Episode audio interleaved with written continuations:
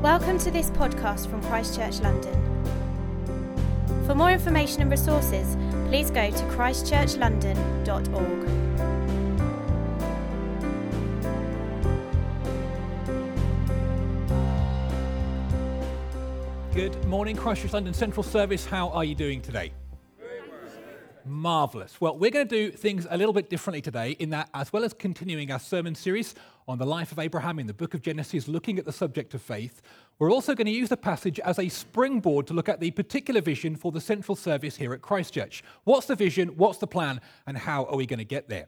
Before we get to that, though, I want to look at the question more broadly how do we all live with a sense of vision? You see, it's quite one thing for me to set a vision for the service and everybody else to get behind it. It is quite another and way more powerful if we all live with a sense of vision. So, how on earth do we do that? And I'd like to start by reading our passage for today, which is Genesis chapter 13. If you've got a Bible, please do turn there. Uh, you should all have some uh, pens and paper as well. We aren't going to be using these till the very end of the talk, so just keep hold of them for the time being. No doodling in the meantime. Uh, let's start. Genesis chapter 13, and we'll begin at verse 1. It says this So Abram went up from Egypt to the Negev with his wife and everything he had, and Lot went with him. Abram had become very wealthy in livestock, silver, and gold. Verse 5. Now, Lot, who was moving about with Abram, also had flocks and herds and tents, but the land couldn't support them while they stayed together, for their possessions were so great that they were not able to stay together. And quarreling arose between Abram's herders and Lot. The Canaanites and Perizzites were also living in the land at that time. So Abram said to Lot, Let's not have any quarreling between you and me or your herders and mine, for we are close relatives. Isn't the whole land before you? Let's part company. If you go to the left, I'll go to the right. If you go to the right, I'll go to the left. Lot looked around and saw the whole plain of the Jordan towards Zoar was well watered, like the garden of the Lord, like the land of Egypt. So Lot chose for himself the whole plain of the Jordan and set out toward the east. The two men parted company. Abram lived in the land of Canaan, while Lot lived among the cities of the plain and pitched his tents near Sodom. Verse 14. The Lord said to Abram after Lot had parted from him, Look around from where you are, north, south, east, and west. All the land you see, I will give to you and your offspring forever. I will make your offspring like the dust of the earth, so if anyone could count the dust, your offspring could be counted. Go walk the length and breadth of the land, for I am giving it to you. So Abram went to live near the great trees of Mamre at Hebron, where he pitched his tents. There he built an altar to the Lord. So, how on earth do we all live with a sense of vision? Let's just remind ourselves of the context of this story. Abram is living in the land that God has promised to give him, and through which one day the whole earth will be blessed. But there are a couple of problems. Firstly, the land can't support Abram and Lot and all their stuff and all their families. Secondly, if you read chapter 12, You'll remember that the land of Canaan was in famine. Abram and Lot and their families had gone to Egypt to escape it. That hadn't worked out. They'd been kicked out of the country. So now they're back in Canaan that was in famine. So as Abram and Lot go to a high point and look over the land, and Abram very generously says, Where do you want to go? I wonder what they saw. I can't imagine it looked particularly appealing. It had been in famine after all. Certainly, I think we can safely presume that's what Lot thought. Because he takes one look at the land and thinks, you know what, I'm actually going to go to the plains of the Jordan instead. Now, here's why that is significant. Number of commentators, not all of them, but the majority, and I agree with them, think that Lot is here turning his back on the promised land. A couple of things imply that. Firstly, we are told Lot ends up heading east. Why is that important? Well, as I'm sure most of you are aware, when Adam and Eve disobey God in paradise and get kicked out of the Garden of Eden and lose perfect, intimate relationship with God, we're told they end up walking east. It's where we get the phrase east of Eden from. Genesis 4, when Cain murders his brother Abel, we're told he walks out from the presence of the Lord and ends up living in the east. And amongst other things, the east became synonymous with walking away from God's best plans for our lives. Lot takes one look at the promised land and all that that entails. He thinks, you know what, I'll head east. Every Jewish reader would have spotted that. Secondly, I think the text says more explicitly where Abram and Lot are both living. Chapter 13, verse 12 Abram is living in the land of Canaan, Lot, not so much. Not so much. You see, the first big comparison between Abram and Lot is all about what they see. Lot looks at the land and sees it as it is. Abram remembers the promises of God and sees it as it will be. The first step to living with a sense of vision is all about what you see. Lot sees the land as it is. Abraham remembers the promises of God and sees it as it will be. Can I just start this talk by asking you a question? When you look at this church, this service, your life, and this city, what do you see? What do you see? Maybe an interesting comparison would be the US purchase of Alaska way back in the 1800s. 1867, the US Secretary of State is a guy by the name of William Seward. And he decided to purchase Alaska from the Russians for $7.2 million, a whole lot of money back then. The decision at the time was utterly ridiculed. The whole territory had the same latitude as Siberia. It was freezing cold, notoriously difficult to farm. In the US, it was described as Seward's folly. The New York Tribune called it a sucked orange of a purchase. On the screen behind me are a couple of cartoons drawn at the time. In one, somebody is going up to a polar bear and saying, Do you want to vote in the next election? It was seen as a ridiculous idea, a total waste of money. That was until many years later, when they started finding things like oil and gold and minerals under the surface of the land. And when the Cold War broke out, its geography offered a priceless strategic and military advantage. When everybody else back in 1867 was saying, What a waste of money, I wonder what William Seward saw. Turned out that William Seward was a seer. Abram was too. And if we want to be men and women of faith and vision, we must be seers as well. And I find it interesting that as Abram begins this journey of faith as a seer, God encourages him to keep living like that. As soon as he and Lot part, God comes to him again and says, Now look around. There's that word again look. North, south, east, and west. All the land that you see, I will give to you and your offspring forever. It's almost like there's this continual encouragement from God to see and see and imagine and dream some more. And the more that you see, I'm going to bless you. And at the very end of the chapter, we're told Abraham goes and pitches his tents near the great trees of Mamre. The word Mamre literally means vision. Abraham decides to live in a permanent place of, wow, what could God do? When you look at your life and this church and this city, what do you see? I want to try and illustrate this in a slightly quirky way. If you are an introvert, you will not like this and I apologize in advance, but sometimes we learn best when we embody what we're trying to take in. So I wonder if you'd all stand to your feet for a moment.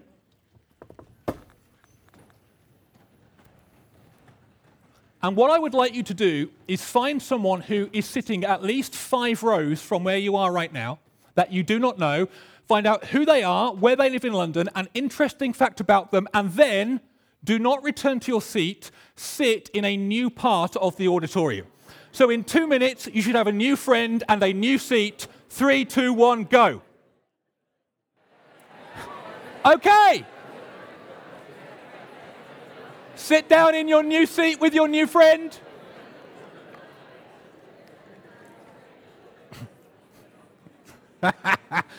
wow. If, if anyone went for a bathroom break five minutes ago, they will be totally thrown by what's just happened.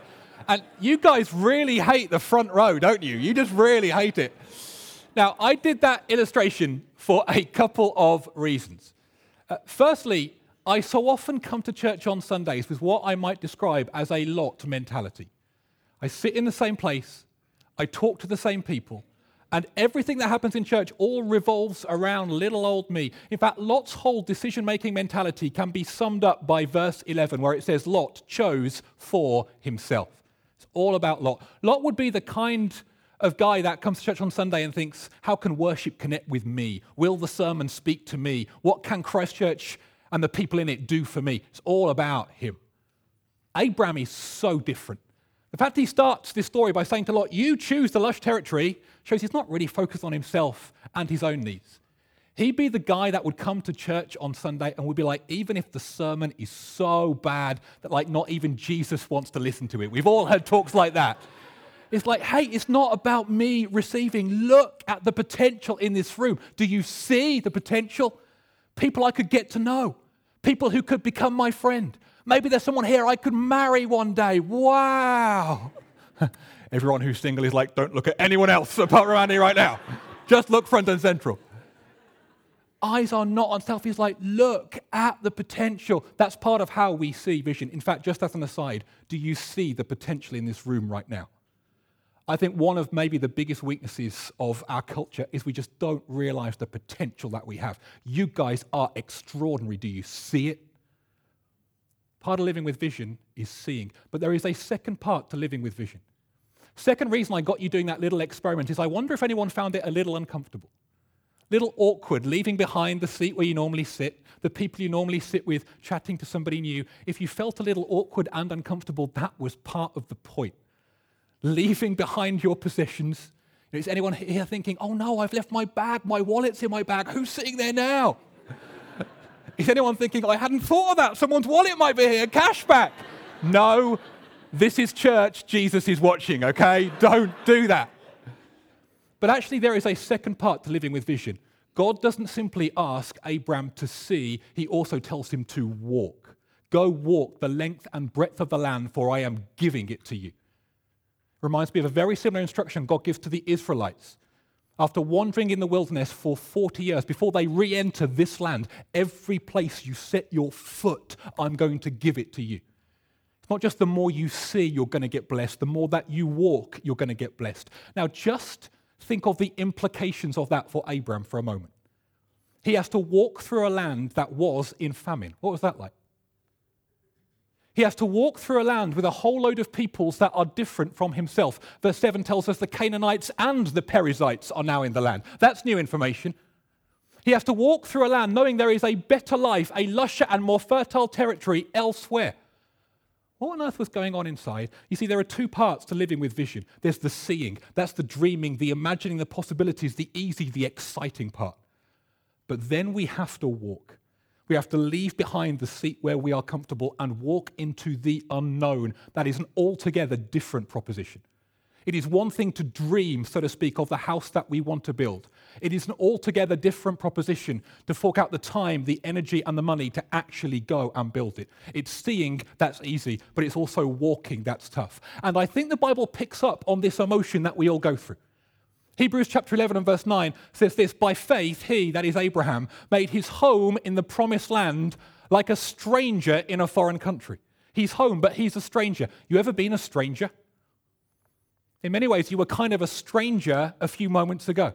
If you're new to church over the last few weeks, you know what it feels like to walk into a building where it seems like everyone knows each other and no one knows you. What's it like being a stranger? Bit awkward, bit uncomfortable. And Abraham isn't the only one in the Bible that feels this way. He's one of a long list. Psalm 39 tells us of King David, king over Israel in this very land, the nation now established. He prays, Now I dwell with you as a foreigner, a stranger as all my ancestors were, home but a stranger. Hebrews 11 lists a long line of people from Abraham through to the uh, prophets who what? Admitted they were foreigners and strangers on earth. 1 Peter 2 describes followers of Jesus as foreigners and exiles. We are home but we are a stranger. What on earth is going on? How do you reconcile the two? Well, some of you have heard some of this stuff from the stage before, but I think it's worth repeating. You see, the Christianity I grew up with never described this world as home. Heaven was seen as home. And I had to hang on in there in this bad, bad world until one day I could escape and be in heaven with Jesus. That is not how writers of the Bible saw it. Perhaps I can explain it this way. If I get a volunteer, Ross Bolt, you'll do to the stage, please. Thank you very much. You see, the Bible describes the world as being under a value system that's represented by this frozen umbrella. This represents, oh, this is a wonderful picture moment right here. this represents Lot's value system, choosing for myself. It's all about me selfishness, injustice, pride, greed. Sometimes in the Bible, this value system is referred to as the kingdom of Babylon, Lot's value system.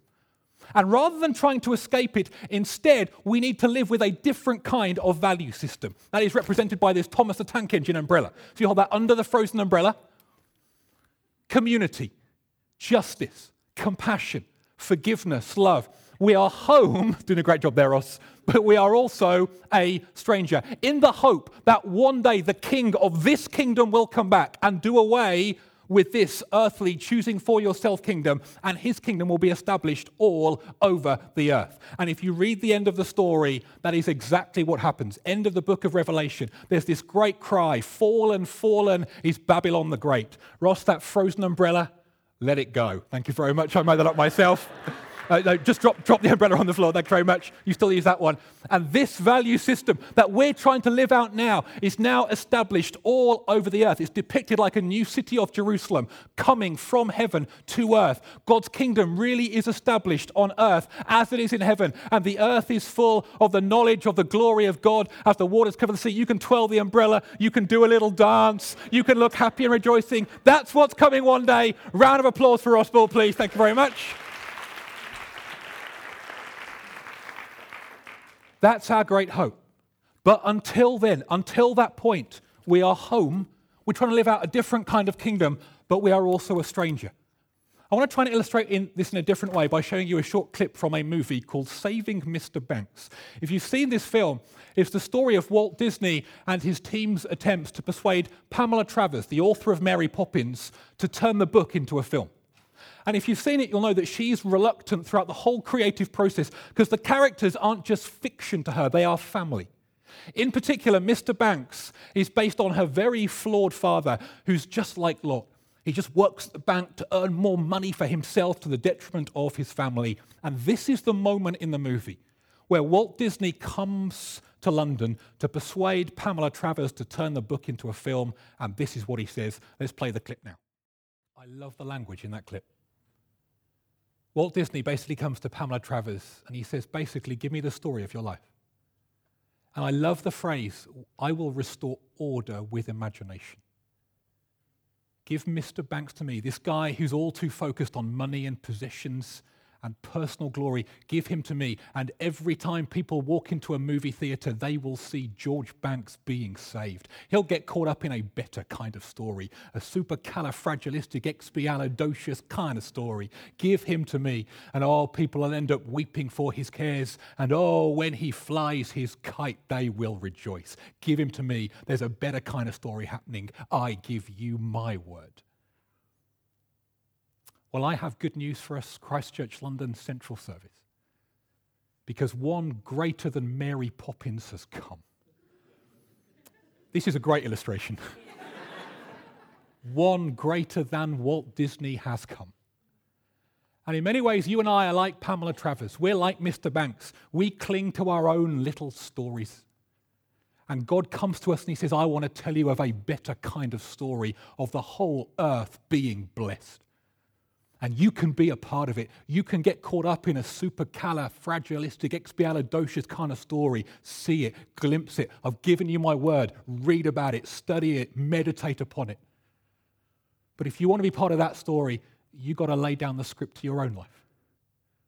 We have to give the script of our lives to Him. The seeing, oh, that's the easy bit. That's the exciting bit. Leaving behind our own story, leaving behind the lush pasture, walking into the unknown that's the tough bit. But you don't get one without the other. If you want to live with vision, all we need to be seers. Do you see the potential in this city? But we also need to be walkers. Are you up for being a walker too? Seeing and walking, walking and seeing. That is how we live with vision. So, with all that said, what is the vision for the central service here at Christchurch and how do we walk towards it? Well, firstly, the vision for the central service is very similar to the vision for the whole church. That's right and good. That's kind of just the way it should be. And it's deliberately very broad, but it's fourfold. And the first part of the vision for the central service is this we want to have the widest front door possible.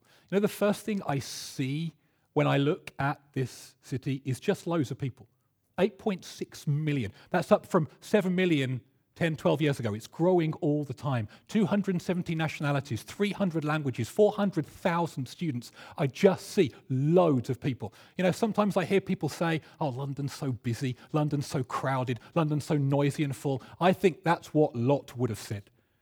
If the primary mission of the church is to love, serve, and bless people, I can't think of a better place on earth to do it than here. That's why we do things like Alpha and the STEPS course It's why we prize things like marriage and families ministry, men's recovery groups, grief share. It's why we think the welcome team is so important. It's why connect groups are the lifeblood of the church, because we just love people. I was chatting to somebody recently uh, over the summer who's not a person of faith and going through a really difficult time right now. And I said, hey, there's this thing called Alpha starting in the autumn. Explores the person of Jesus, He's changed my life. Maybe you'd like to look into it. And they were like, No, no, thank you for the offer. But no, no, no, no, no. Just, just like my dating days all over again. But Anyway, and I said to them in a really offhand way, I said, Look, hey, wherever you get to on the whole faith thing, whether you ever make a commitment or not, you need to know that we are here for you, that we love you, and you are welcome here. They just burst into tears. They said, Their words, not mine. I have never known community like this. They are tasting some of the presence and the power of the kingdom of Jesus that God has called us to build in this city. This is why we do this, because we just love people and we want to welcome as many as possible in this service. That's why we're here. Just want the widest front door possible. Second part of the vision for this service is we want to start birthing new services right the way across the city. Next thing I see when I look at this city is a, an area of extraordinary geographical, social, and ethnic diversity. There's a map coming up on the screen of London. The area within the M25 is 2,599 square miles. That is extraordinary. Crazy thing about this service is you could be sitting next to somebody right now who's part of the same church but lives over two hours from where you live. Just crazy. And so, as well as gathering from right the way across the city, we want to start services right the way across the city of all sorts of shapes and sizes. Starting getting requests, can we translate the service into Spanish on a Sunday? I would love to do that. Such an opportunity. Right now, we have four services in four locations. By 2020, we want eight services in at least six locations. But then we want to plant many, many more in the decade after that and the decade after that. And so we want to call pioneers who are up for going to different parts of London and saying, I want to start a service here. But of course, that means a particular challenge for the central service here as well. Because it means as we welcome in loads of people, that's exciting. There's also going to be pain as we send them off to start new services. I have felt the pain of what we did earlier this year. When we started different services, some of my closest friends I don't see as often as I once did because we've got to start more services. And so, perhaps more than any other service, I'm calling men and women to live with the call of Abraham in this service home but a stranger. I'm saying goodbye to one community to get to know a new one because there's always more people we can befriend. There's always more community to get to know. But that's going to be tough.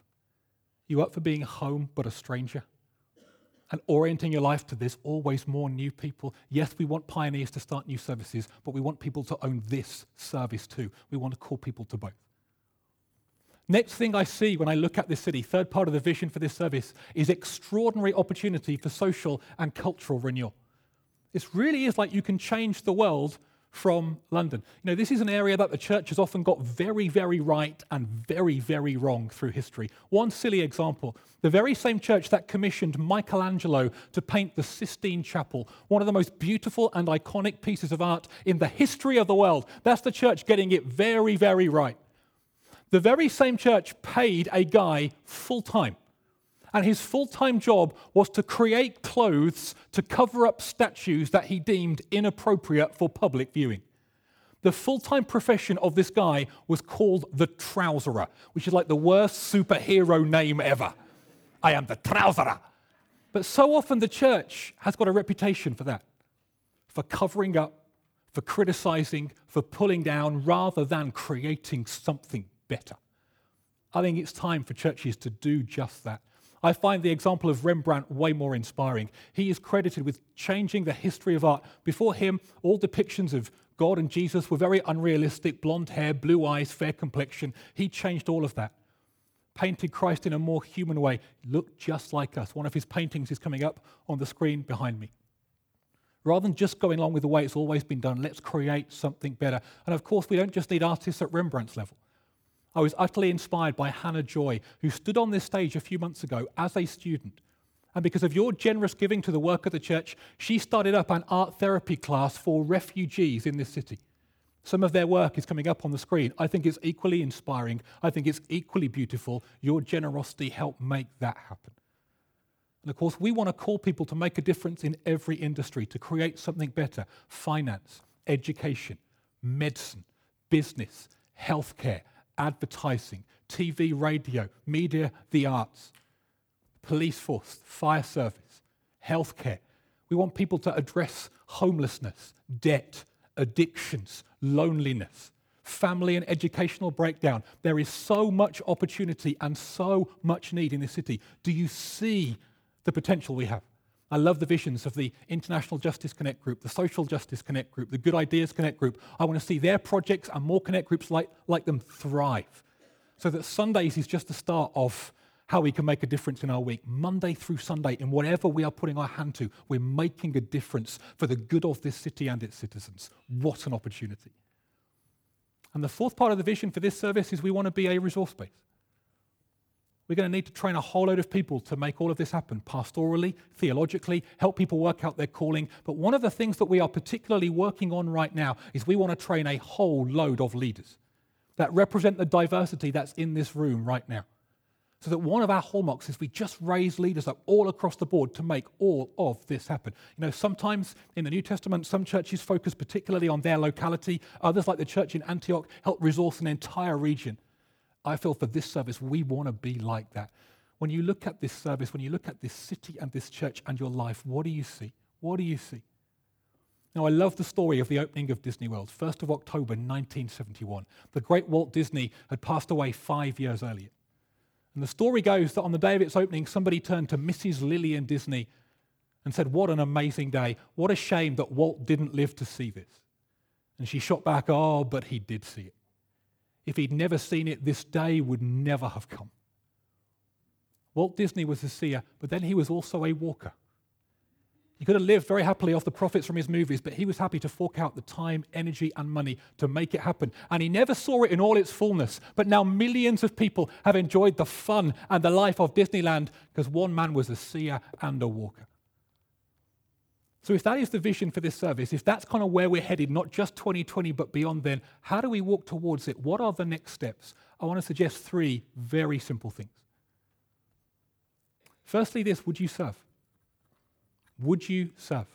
You know, for Abraham to live with vision and walk into the promised land, it would have looked very ordinary. Vision often looks really ordinary. He had to care for his flocks, shovel manure, put up tents, bang in more tent pegs. Vision often looks just like that. Right now, right now, I have a vision for my children's future. I dream big for them.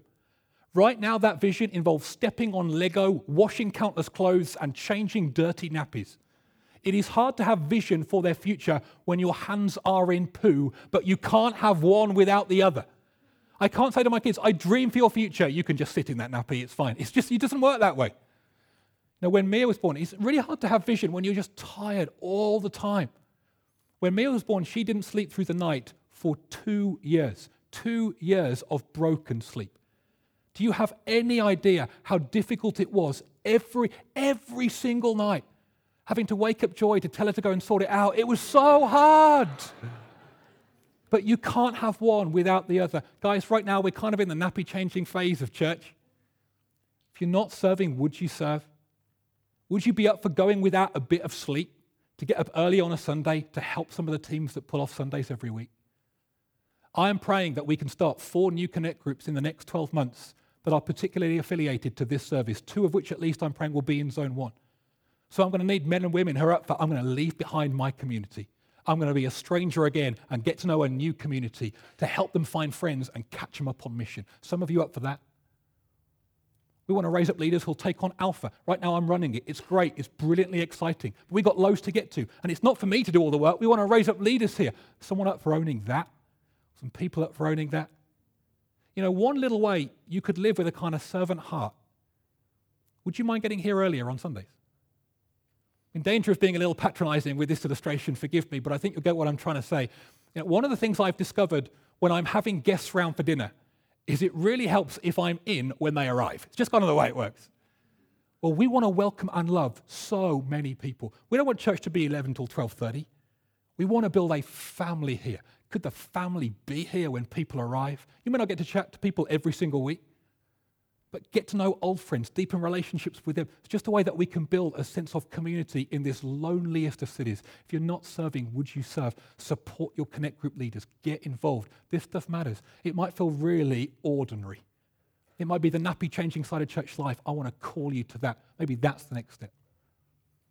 Would you serve? Second step towards what God's got for us, would you give?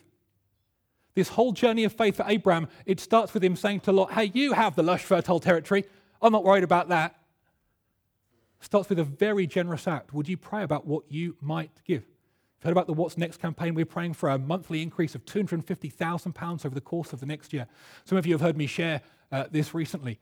But one of uh, Joy and I, our last giving stories was in uh, June, July this year. We got an unexpected gift of about £200. And I knew exactly what I wanted to spend it on. We had some building work go uh, over budget on our house. And we have a window right above our bed, and we need a specially fitted blind for it, and we couldn't afford it. So we gaffer taped some tin foil to go over this window. And this money arrives. I'm like, yes, we can finally buy a new blind for the window. Brilliant. As I said the words out loud in the privacy of my bedroom, I heard this voice in my ear, or you could give the money to the upcoming What's Next campaign. I was like, there's no way that's God. That's like Dave Stroud has planted a bug or something. That's definitely, definitely not God. But I thought I'd better go and chat to Joy just to check because this nagging thought wouldn't go away. So I went downstairs and I said to Joy, I said, hey, we've had this unexpected sum of money. We could buy a new blind for the window or we could give the money to church. What do you think we should do? She shot back straight away. We have to increase our giving to church. I was like, why do I bother talking to you? So, with joy in my heart, I went to our online giving and I increased it for a little more than the gift. The very next day, we got an unexpected sum for 10 times the amount. I'm running out of time to tell you all the stories like that that have happened to me over the last 20 years of my life. Happens to Abraham here. He leaves behind the lush, fertile territory. God says, More blessing is coming your way. And so we decided on the back of that gift to increase our giving again and again and actually again. But we had some money left over and we bought a new blind. And it's not the greatest story because I put it up incorrectly and there's still light coming through, but that's still kind of, I have to pay someone to come and fix it now, but that kind of ruins the point. But as I was screwing in this blind incorrectly, I thought of many of you. You know, you may not have been directly involved, but as you look over the last 12 years of this church, people coming to faith, services starting, new connect groups, projects, initiatives, I hope you are able to step back from the canvas and say, I helped make that happen, because you really did. Guys, let's go again. Would you pray about what you might give? If you're not giving regularly, maybe that's the next step. If you are, let's stretch again. It's so worth it. Laying behind and down our own stories and getting caught up in His It's even better than Disney's. Would you serve? Would you give? And then, thirdly and finally, don't stop living with vision. There's one final, I think, tragic comparison between Abraham and Lot. Abraham goes up to the great trees of Mamre. Wow, what could God do? Lot goes down into the valley. Oh, yes, he gets rich, but he misses the view. I've met so many people like that. That they once had great promises and great dreams, and they saw the future with such optimism, and then somehow over time just lost it. They got robbed. They missed the view. I want to ask you would you dream again? Do you see the potential in this city? Look at what God could do through us. It's the most amazing story. You can be part of it. Would you see? Would you dream again? You know, I wanted to finish this talk with an inspiring story about the power of living with vision. There are enough out there. And I really, as I was praying for you, I really felt I, I shouldn't do that. I felt this kind of nudge that I think might have been from God saying, Why don't you not talk and let me talk? I was like, That sounds like God to me. And so, in a moment, I'm just going to pray a very simple prayer Come, Holy Spirit. And I wonder if you'd all take your pens and paper that you got at the start of this talk. And I'm going to play a classical version of a, a very old and beautiful hymn called Be Thou My Vision. And as this song plays, I wonder would you see again? Would you dream again? Would you listen to the whispers and nudges and promptings of the Holy Spirit? Maybe some of you will be reminded of old dreams and old promises that you once carried. And maybe you want to write some of it down. Maybe you want to wait and do this later when you get home. Make this a regular discipline over the course of this week. But maybe, as well as writing down what you see, maybe you want to write down as well what the next step is for you. What for you is leaving behind what is comfortable and walking towards what God has for us? Maybe actually it's filling in the what's next form. You could write on that too. Maybe that's the next step. You know what? This has to start with my finances. You could use the next four minutes to write on that form too and fill it in. Don't wait for Love London Sunday. You can do it today. But here's just a little bit of time in your week to listen, to see again, to dream again. Let me just pray for us. Holy Spirit, I just want to invite you to come right now. We are listening. We are listening. And I want to invite you, as I now go quiet, for you to speak and whisper. I want to pray that you would fill us with faith and vision, that you would make us a community of seers. Help us to look to the future through your eyes. Guide us as to what the next step for us might be. Fill us with faith and confidence. Give us courage where it is uncomfortable, leaving behind what is comfortable. Holy Spirit, come right now. We are listening. We are listening. We invite you to speak. Now, as the song plays, just listen. Write, reflect.